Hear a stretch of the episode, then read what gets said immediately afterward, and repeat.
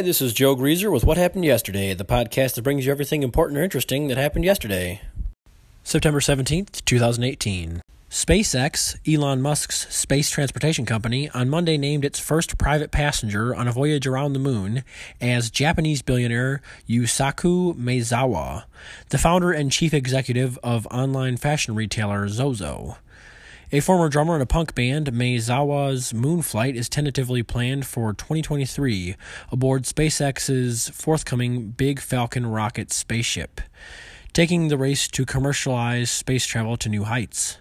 He'll be the first person to travel to the moon since the United States Apollo missions ended in 1972. He's a very, very brave person to do this, Musk said of the Japanese entrepreneur most famous outside Japan for his record breaking $110 million purchase of an untitled 1982 Jean Michel Basquiat painting, Maezawa said he would invite six to eight artists to join him on the lunar orbit mission. The billionaire chief executive of electric car maker Tesla Incorporated, Musk revealed more details of the Big Falcon rocket, or BFR, the super heavy lift launch vehicle that he promises will shuttle passengers to the moon and eventually fly humans and cargo to Mars. The BFR could be conducting its first orbital flights in about two to three years, he said. Wacko News segment of the day. A cat got into a utility company substation and came into contact with electrical equipment, knocking out electricity to more than 7,500 New Orleans customers. Entergy New Orleans said on its website and in social media posts that it happened Monday morning. New Orleans news outlets said the outage happened around 8:30 a.m. Power had been fully restored by midday.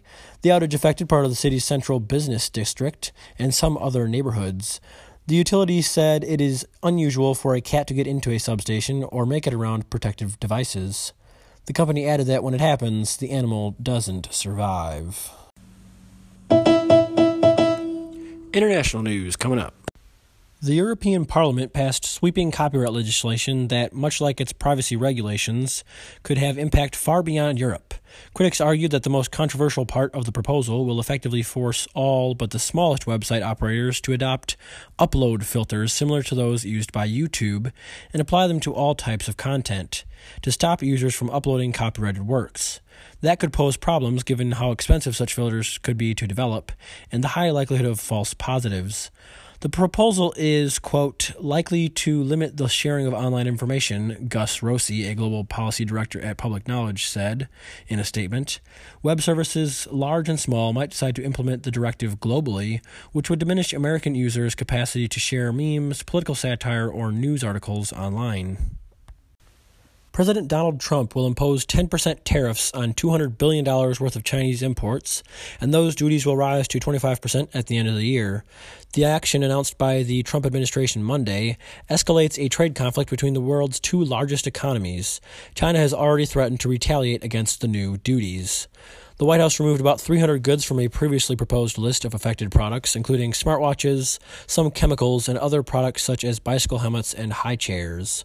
Trump, in a statement, said that the tariffs would rise to 25% on January 1st, 2019, adding that if China takes retaliatory action against our farmers or other industries, we will immediately f- pursue phase three, which is tariffs on approximately $267 billion of additional imports.